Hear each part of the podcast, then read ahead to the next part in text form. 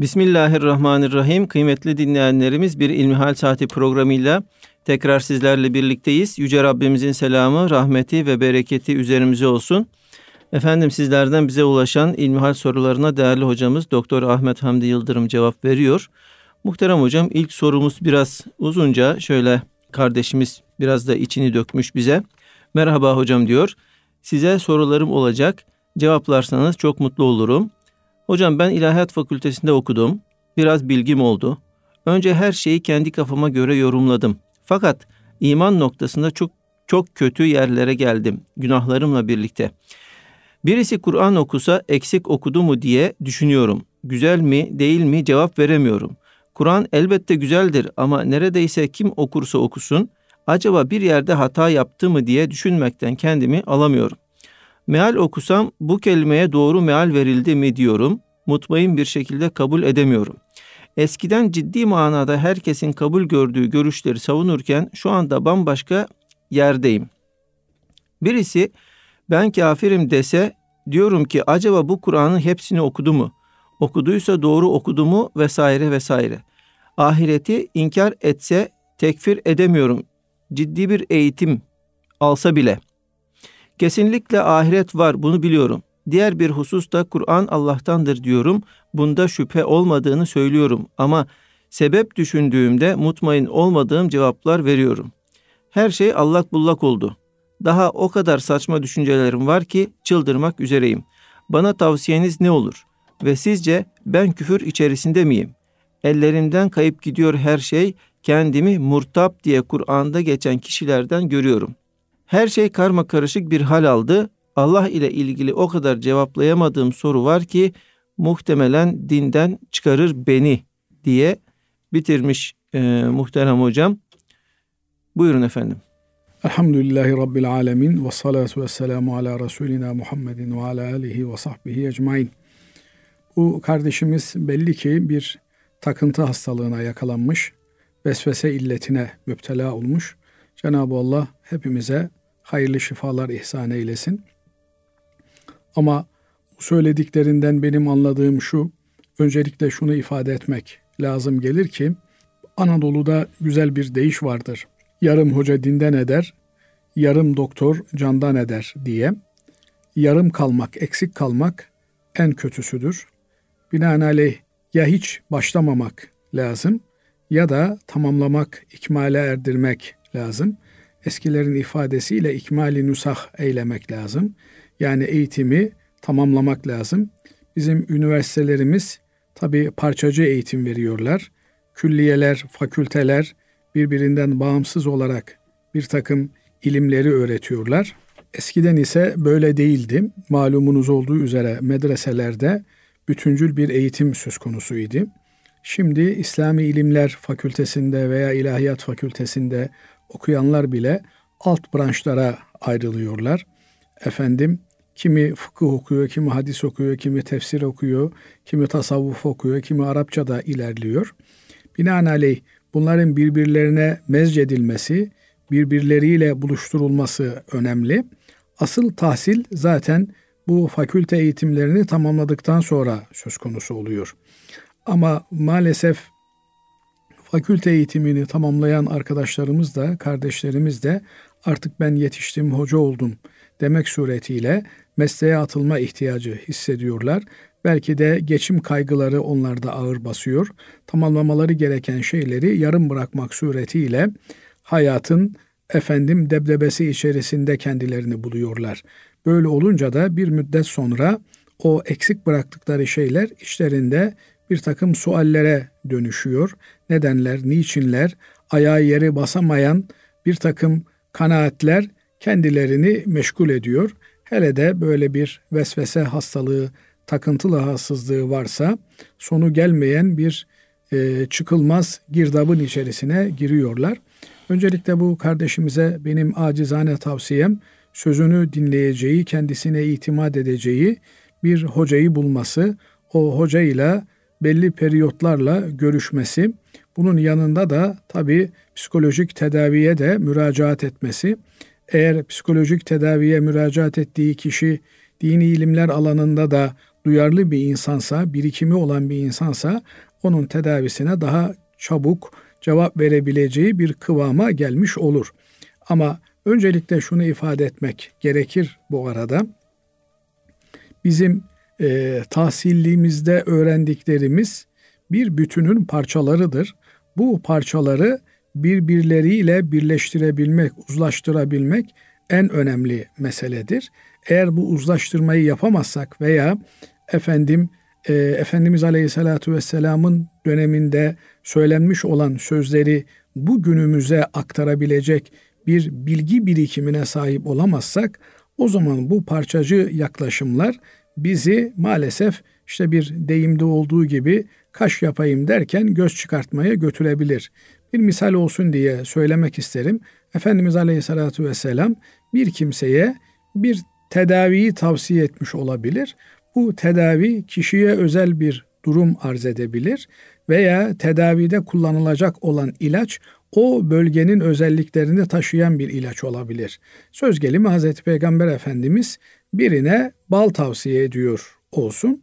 Bu balın şifa olması o bölgedeki e, efendim bitkilerden e, floradan alınan bala ait bir özellik olabilir.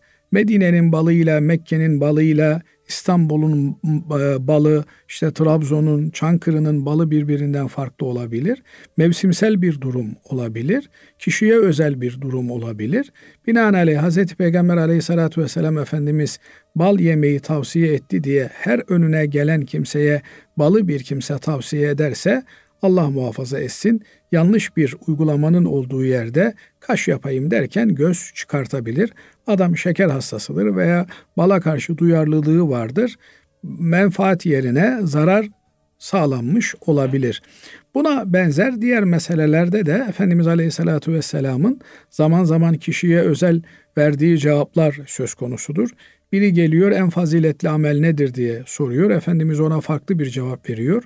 Aynı soruya farklı bir zaman farklı bir şahısla ilgili ayrı bir cevap verdiğini biz biliyoruz. Böyle üç defa farklı cevapları aynı soruya verdiğini biliyoruz. Niye? Çünkü buralarda önemli olan mesele kişiye özel cevapların olması, tedavinin kişiye özel olmasıdır. Bundan hareketle bazen kardeşlerimiz bu parçaları birbiriyle birleştirirlerken yanlış yerlere monte edebiliyorlar. Buradan da bu tür sıkıntıların ortaya çıktığı oluyor. Bundan dolayı bu kardeşimizin e, danışacağı, meseleleri müracaat edeceği, bir staj yapacağı bir hocaya ihtiyacının olduğunu söyleyebilirim. Nasıl bir takım meslek grupları e, mesleği icraya başlamadan önce belli bir müddet staj görüyorlar ise avukatların böyle stajı var, mühendislerin stajı var.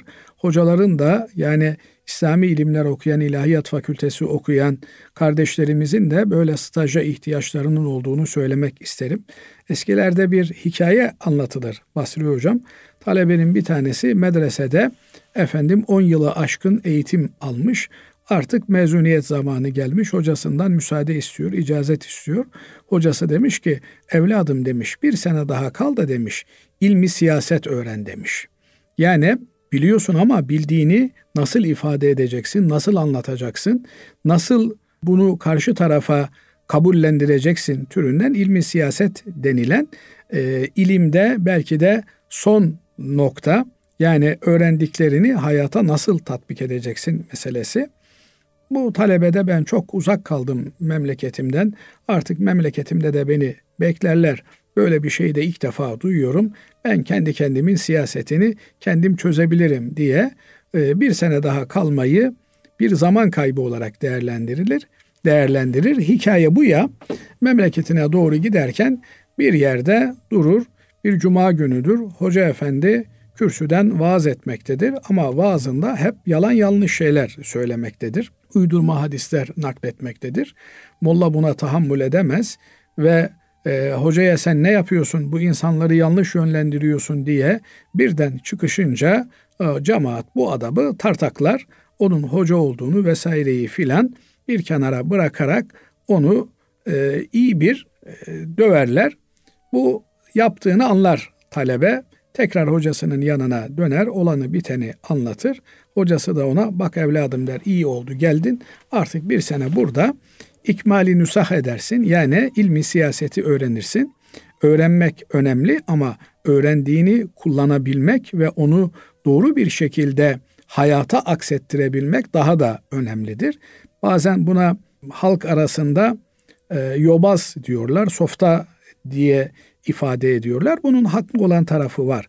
Yani bir şeyi hemen duyduğumuz gibi yansıtmaya çalışırsak bu insanlarda bir takım tepkilere yol açabiliyor. Onun için maksat hani derler ya bağcıyı dövmek değil üzüm yemek olmalıdır. Bir sene burada ilmi siyaset öğrendikten sonra bu delikanlı tekrar köyüne doğru yola çıkar ve aynı yere gelir bakar aynı camide yine aynı adam öyle yalan yanlış vaaz etmekte ve halkı yanlış yönlendirmektedir. Bunun üzerine nasıl davranması gerektiğini hocalarından öğrendiği için üslubuna uygun davranır ve maksadı tahsil eder. Binaenaleyh o hoca efendinin artık orada vaaz etmesinin önüne geçmiş olur. Ama yol yordan bilmeden bir takım şeyleri yapınca kaş yapayım derken göz çıkartmak söz konusu olabiliyor. Burada meselelerin örnekleri üzerinde çok fazla durma imkanımız yok. Ama tekrar baştan söylediğim şeyi bu kardeşimize söyleyeyim.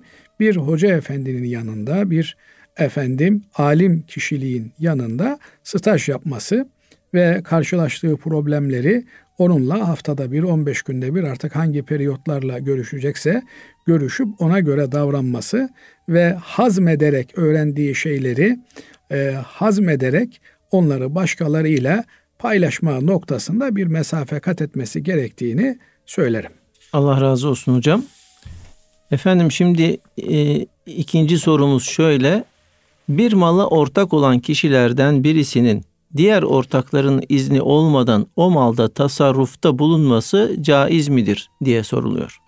Şimdi ortaklık iki e, ana başlık altında inceleniyor. Biri ızdırari olan ortaklık var, biri de ihtiyari olan ortaklık var. Izdırari olan ortaklık ne? Yani biz ortak olmaya niyet ederek bir ortaklık kurmuş değiliz. Ama ne olmuş? Babamız ölmüş, senin de benim de babam. Dolayısıyla ondan kalan arabaya ortak olmuşuz. Buradaki ortaklığımız zorunlu bir ortaklıktır. Yine işte bir çuval buğday senin vardı, bir çuval buğday benim vardı. Geldi biri e, amelenin biri iki çuvalı da boşalttı, bir araya getirdi. Biz şimdi ne olduk? Burada e, zorunlu olarak iki çuval buğdayda ortak olmuş olduk. Veya ihtiyari olan, isteyerek kurulan ortaklıkta ise bir araya geliyoruz. Basri hocam işte sen 100 bin lira koy, ben 100 bin lira koyayım. Bununla beraber bir şirket kuralım ve bu şirkette alım satım işi yapalım diye kendimiz isteyerek bir ortaklık icat etmiş oluyoruz. Böyle bir ortaklığı eğer biz isteyerek kurmuşsak o zaman bu ortaklığın olmazsa olmaz şartlarından bir tanesi birbirimize vekil olmamızdır.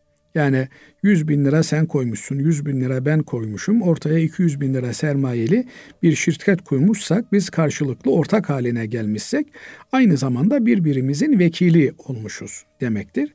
Binaenaleyh burada ticaretle ilgili o ortak sahip olduğumuz mal ile ilgili yapılması gereken şeyleri usulüne örfe, adete, geleneğe, göreneğe ve o iş mesleğinin kurallarına göre karşılıklı birbirimizin adına yapabiliriz demektir. Ama eğer zorunlu bir ortaklık söz konusu ise efendim işte ortak alacağımız olan bir kimse iflas etti. Onun bir arabası e, kaldı. İkimiz de ondan alacaklıyız. Dolayısıyla bu araba ikimizin ortak alacağına mahsuben bizim mülkümüze intikal etmiş oldu. Burada zorunlu bir ortaklık söz konusudur. Zorunlu ortaklıklarda birbirimizin vekili olmayız. Binaenaleyh buralarda birbirimiz adına iş görme imkanına sahip değiliz. Ancak izin almak suretiyle iş görme imkanına sahibiz. Eğer böyle bir durumda eğer zorunlu ortaklığın olduğu bir yerde taraflardan bir tanesi diğer ortağın müsaadesi olmaksızın bir ödeme yapacak olursa, bir işlem yapacak olursa burada teberru da bulunmuş olur diyor kitaplarımız. Binaenaleyh e, müsaadesiz yapılan harcamalar kişinin kendi cebinden yaptığı harcamalardır. Böyle bir durumda karşı taraftan bir şeyi talep etme hakkı olmaz. Ama eğer biz karşılıklı olarak oturmuş bir şirket kurmuş, ortak bir şirketimiz olmuşsa bu şirketin yoluna, yordamına, usulüne göre yapılan harcamaları ve uygulamaları taraflar adına vekaleten yürütülmüş uygulamalardır. Evet diğer tarafta da eğer ortak bir mala zorunlu olarak sahip olmuşsak söz gelimi e, mirasçımız öldü bize miras bıraktı. Bıraktığı miras da affedersiniz bir inek. Bu ineğin hayatını sürdürebilmesi için yemlenmesi, otlanması, bakılması lazım. Taraflardan bir tanesi bu işi gördüğünde öbürü kardeşim benden müsaade aldın mı, benden izin aldın mı, ne yaparsan yap bana ne ben hiçbir şeyine karışmam diyemez. Niye? Burada bu hayvanın, can sahibinin e, hayatını devam ettirebilmesi için bu masrafların yapılması gerekir. Şu kadar var ki öncelikli olarak eğer bunun bir getirisi varsa, bir menfaati varsa, bir yararı varsa, süt veriyorsa o sütünden bu masraflar karşılanır. Eğer öyle değilse o zaman orada zorunlu ortak olanlar bu masrafları ortak olarak yapmak durumundadırlar. Mesela bir e, apartman dairesine sahipsiniz. O apartmanın e, işte 7-8 tane e, bir bağımsız biriminin olduğunu düşünün. Bir de çatısı var. Çatı nedir? Ortak e, alandır. Binaenaleyh çatıdaki masrafı e, apartmanda bağımsız birime sahip olan herkesin e, kendi hissesince üstlenmesi gerekir. Ben burada bu hisseyi üstlenmem, kimse üst katta oturan o üstlensin diye bir iddiada bulunacak olursa, bir serzenişte bulunacak olursa biri bu makbul olmaz. Ama eğer e, satın alırken burada efendim en üstte oturan dublekse sahip olan kimse çatının bütün e, kullanımı da ona aittir, çatının masrafı da ona aittir diye açıkça bir ifadede bulunulmuşsa o zaman durum değişik olur. Binaenaleyh burada soruyu soran kardeşimiz de biraz üstü kapalı e, sorduğu için bu genel ifadeleri aktarmak durumundayız. E, buralarda da genelde e, baz alınacak olan, esas olarak kabul edilecek olan e, örftür, adettir, gelenektir, görenektir. O iş kolunda veya o e, durumla ilgili halk arasında bilinen e, çözümlerdir. Binaenaleyh bunlara göre davranmak gerekir. Evet. Değerli hocam, üçüncü e, olarak bize gönderilen soru banka kredisiyle kurban kesilebilir mi? Şimdi kurban kesme yükümlüsü olan kimselerin belli bir zenginlik seviyesine sahip olmaları gerekir. Biz buna nisap miktarı mala sahip olmak diyoruz. Biliyorsunuz nisap miktarı mala sahip olan işte söz gelimi 80 gram altına sahip olan bir kimse eğer e, bir yıllık e, eğer çalışan biri değilse bir yıllık ihtiyacının üzerine 80 gram altın eğer çalışan biri ise bir aylık ihtiyacının üzerine 80 gram altın veya dengi bir e, paraya veya ticaret malına sahipse bir kimse bu kimse zekat mükellefi olarak kabul ediliyor. Zekat mükellefi ile kurban kesme mükellefi arasında ince bir çizgi var. O da şudur. Her zekat mükellefi olan kurban kesme mükellefidir ama her kurban kesme mükellefi olan zekat kesmekle, zekat vermekle mükellef değildir. Çünkü e, biz zenginliğin kaliteli bir zenginlik olmasını ararız. Üzerinden bir yıl geçmiş olmasını ararız. Binaenaleyh adamın kenarda bir arsası var. Bu arsa 100 gram altını da geçiyor ama o arsayı değerlendirmediği için kenarda atıl olarak durduğu için bu arsanın bir zekatı yok. Ama o arsadan sebep kişi zengin kabul edileceğinden dolayı bu durumda bunun hem sadakayı fıtır vermesi lazım Ramazan bayram e, günü girdiğinde hem de kurban kesmesi lazım gelir. İşte bir kimsenin diyelim ki normalde bir insanın 5 takım 10 takım elbisesi olur. 5 takım elbisesinin üzerinde elbiseleri varsa işte adamın gardırobunda her gün için bir takım elbisesi var. Ayakkabı dolabında 82 çift ayakkabısı var. Bu kimse bu ayakkabıların ticaretini yapmadığı, bu elbiselerin ticaretini yapmadığı için zekat mükellefi olmaz belki ama bunları ihtiyacının üzerinde sakladığı için kurban mükellefi olur. Binaenaleyh kurban kesmesi gerekir. Ama bazen elinde nakit parası olmayabilir bir kimsenin. Bu nakit parası e, yokluktan dolayı değil, o anda öyle denk gelmemiştir. Alacağı vardır, alacağını alamamıştır. Maaşı işte ayın 20'sinde yatacaktır. E, araba almıştır, arabadan dolayı nakit parasını oraya vermiştir. Bu kimse borçlanmak suretiyle yani karşılığı olan bir borçlanma yapmak suretiyle kurban kesebilir mi? Kesebilir. Binaenaleyh kredi kartıyla kurbanını alabilir mi? Alabilir. Araya bir e, vade farkı girmeden. Ama bir kimse düşünün ki bunun kurban kesme imkanı yok. Yani öyle bir zenginliği yok. Zaten ay sonunu zor getiriyor. Ama heves etmiş. Ben borçlanarak kurban e, alabilir miyim? Buna borçlanarak kurban almasını tavsiye etmeyiz. Niye? Çünkü kurban mükellefi değil. Bundan dolayı borca harca girerek bir ibadet yapmasına gerek yok. Ama az önce de ifade ettiğim gibi bazen nakit olmamak gibi bir durum söz konusu oluyor. Yani adamın o anda cebinde parası yok. Bir ay sonra işte 100 bini, 200 bini, 400 bini gelecek. Binaenaleyh bu geçici nakit problemini bir Müslümandan borçlanarak halledebilir. Kredi kartı kullanmak suretiyle halledebilir. Ama daimi bir nakit problemi varsa adamın yok. Olmayan kimsenin illa ben bu ibadettir bu ibadeti yapmam lazım. Bugüne kadar hep yapıyordum dedem keserdi babam keserdi benim de kesmem lazım diyerek borca harca girerek kurban kesmesi doğru olmaz. Olabilir insanın bin bir türlü hali olabilir. Varken kesersin yokken kesmezsin. Bu yokken ki cümlenin bir daha altını çiziyorum.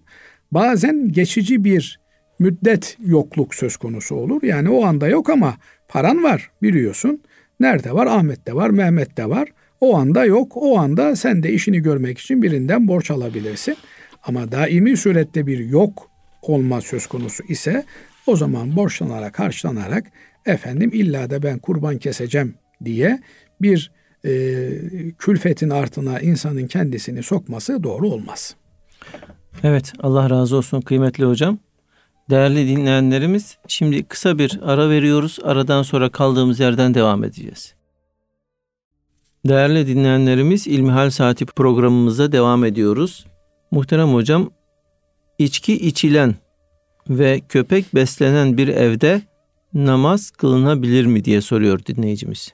Şimdi namaz kılınması ile ilgili e, şartlarımızı biliyoruz. Nedir onlar? Hadesten taharet, necasetten taharet, setre avret, istikbali kıble. Bunlar e, namaz kılınması ile ilgili namazdan önce yerine getirilmesi gereken şartlar.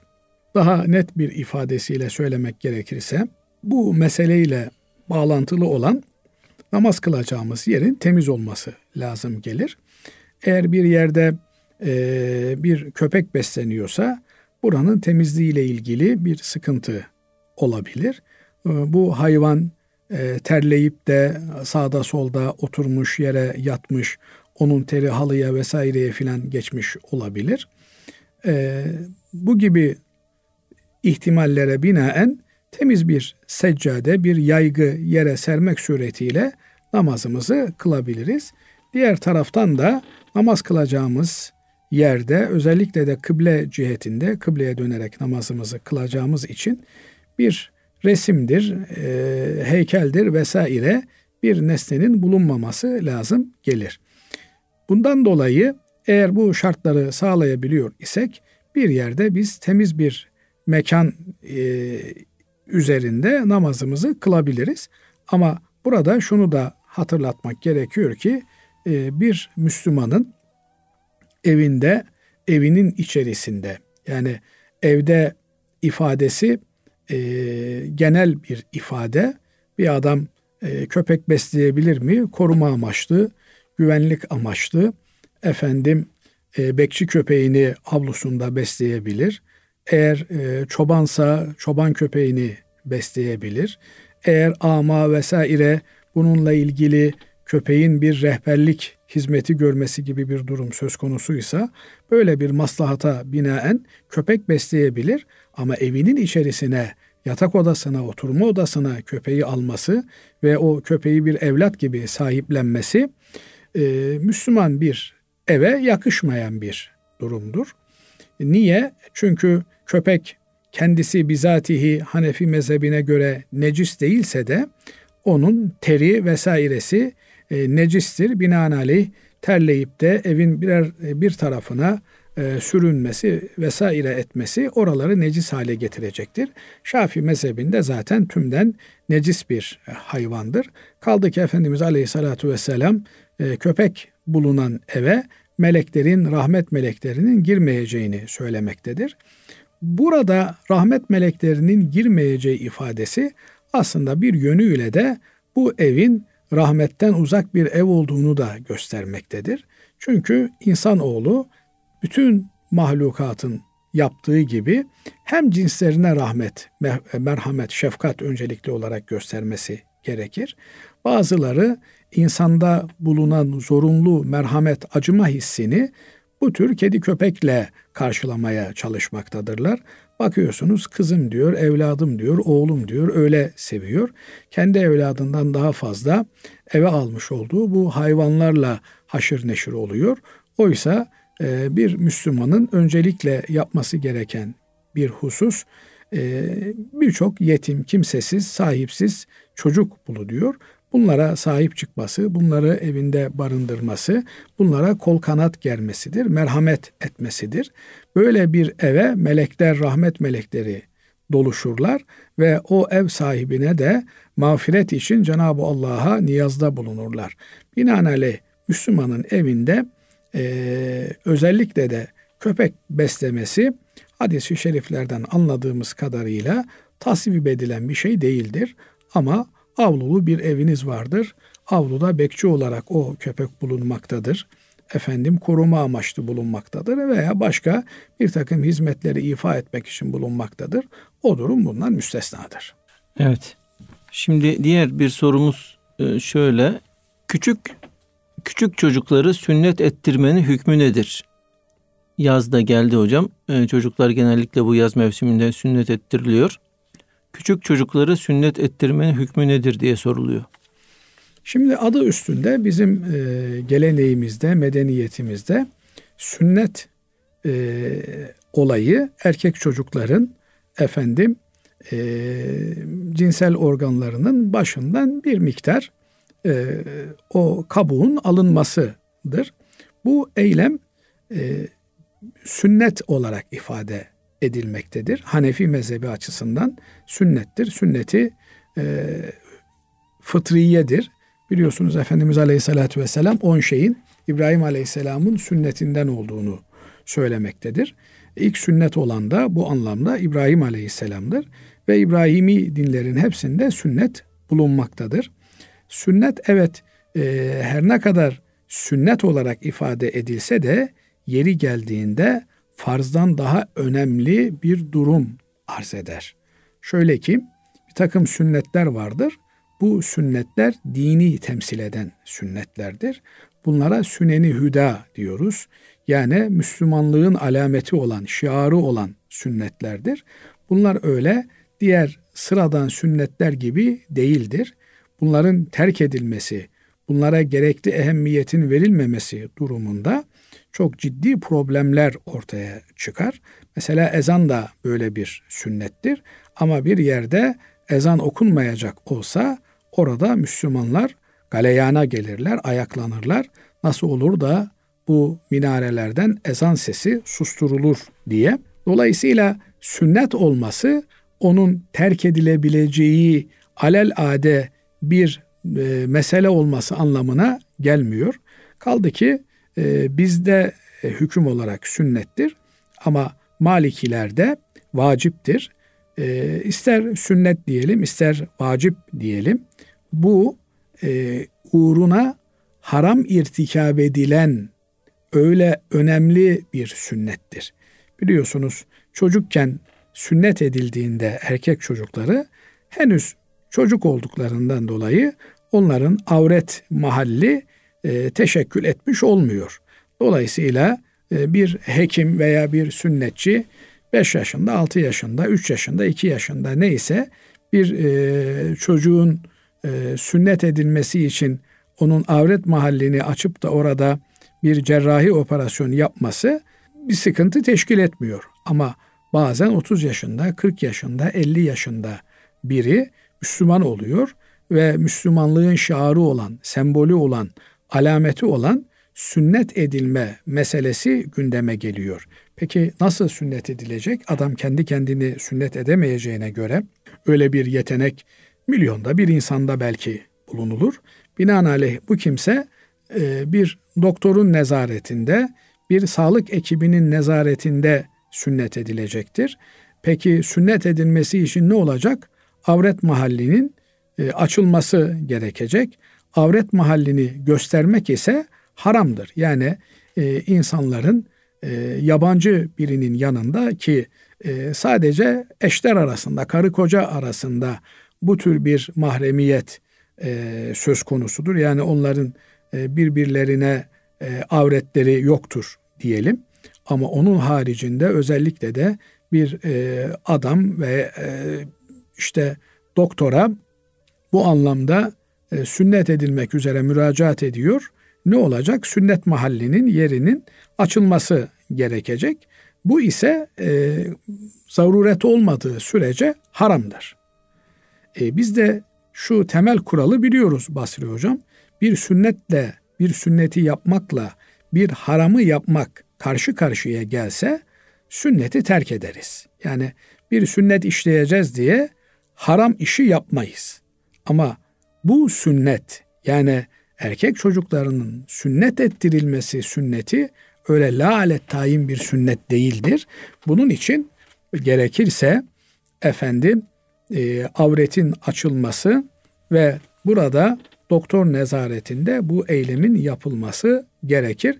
Efendim nasıl olsa sünnet bu olmasa da olur denilmesi doğru değildir. Çünkü bu İslam'ı temsil eden alametlerden biridir. Ezan da böyle bir alamettir. Kamet de böyle bir alamettir. Kurban kesme de böyle bir alamettir. Bunlar İslam'ı temsil eden e, şeylerdir. Tıpkı ülkelerin bayrakları gibi bir bayrak şimdi bayrak gökle, gönlerde olmasa e, gökyüzüne çekilmese bir şey bir eksiklik olur mu? Olmaz. Ama o bayrak uğruna insanların en aziz olan canlarını verdikleri, feda ettikleri bir simgedir. Bir memleketin namusunu temsil eder. Onun için o bayrak göklerde kalsın diye e, bir hilal uğruna ya Rab ne güneşler batıyor diyor. Evet. E, meşhur milli şairimiz. Bundan dolayı bu e, sünnet diye e, hafife alınabilecek, haşa sünnetler hafife alınır anlamına değil ama az önce ifade ettiğim gibi e, uğruna belki de haram olan bir şey işlenebilecek kadar önemli bir meseledir. Biz bunlara şair sünnetleri diyoruz. Az önce de ifade ettiğim gibi süneni hüda diyoruz.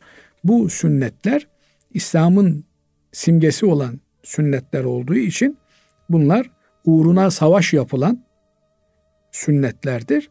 Binaenaleyh e, bu meseleyi Müslüman olan biri ihmal edemez.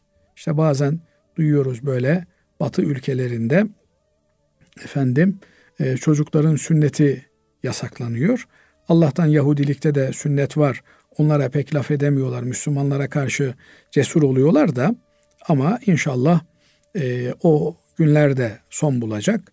E, Yahudilere karşı sesleri çıkmıyor. E, Yahudilikte de sünnet meselesi önemlidir.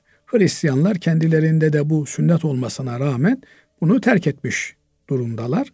Binaenaleyh eğer bir yerde bu operasyonunu operasyonu bu sünneti çocuğuna yaptıramıyorsa bir e, anne baba onun tedbirini almak durumundadır. E, bu öyle geçiştirilebilecek ya sünnet değil mi kardeşim denilebilecek bir mesele değildir. Bu meseleye dikkatleri çekmek lazım. Allah razı olsun kıymetli hocam. Efendim e, ikindi vakti uyunmaz. Sözünün dayanağı dinimizde var mıdır deniyor. Şimdi şöyle bir şey var ikindiden sonra uyuyan kimse eğer bir cinnet hali hasıl olur, delirirse kendinden başka kimseyi kınamasın diye bir rivayet yanlış hatırlamıyorsam var. Bunun sebebi nedir?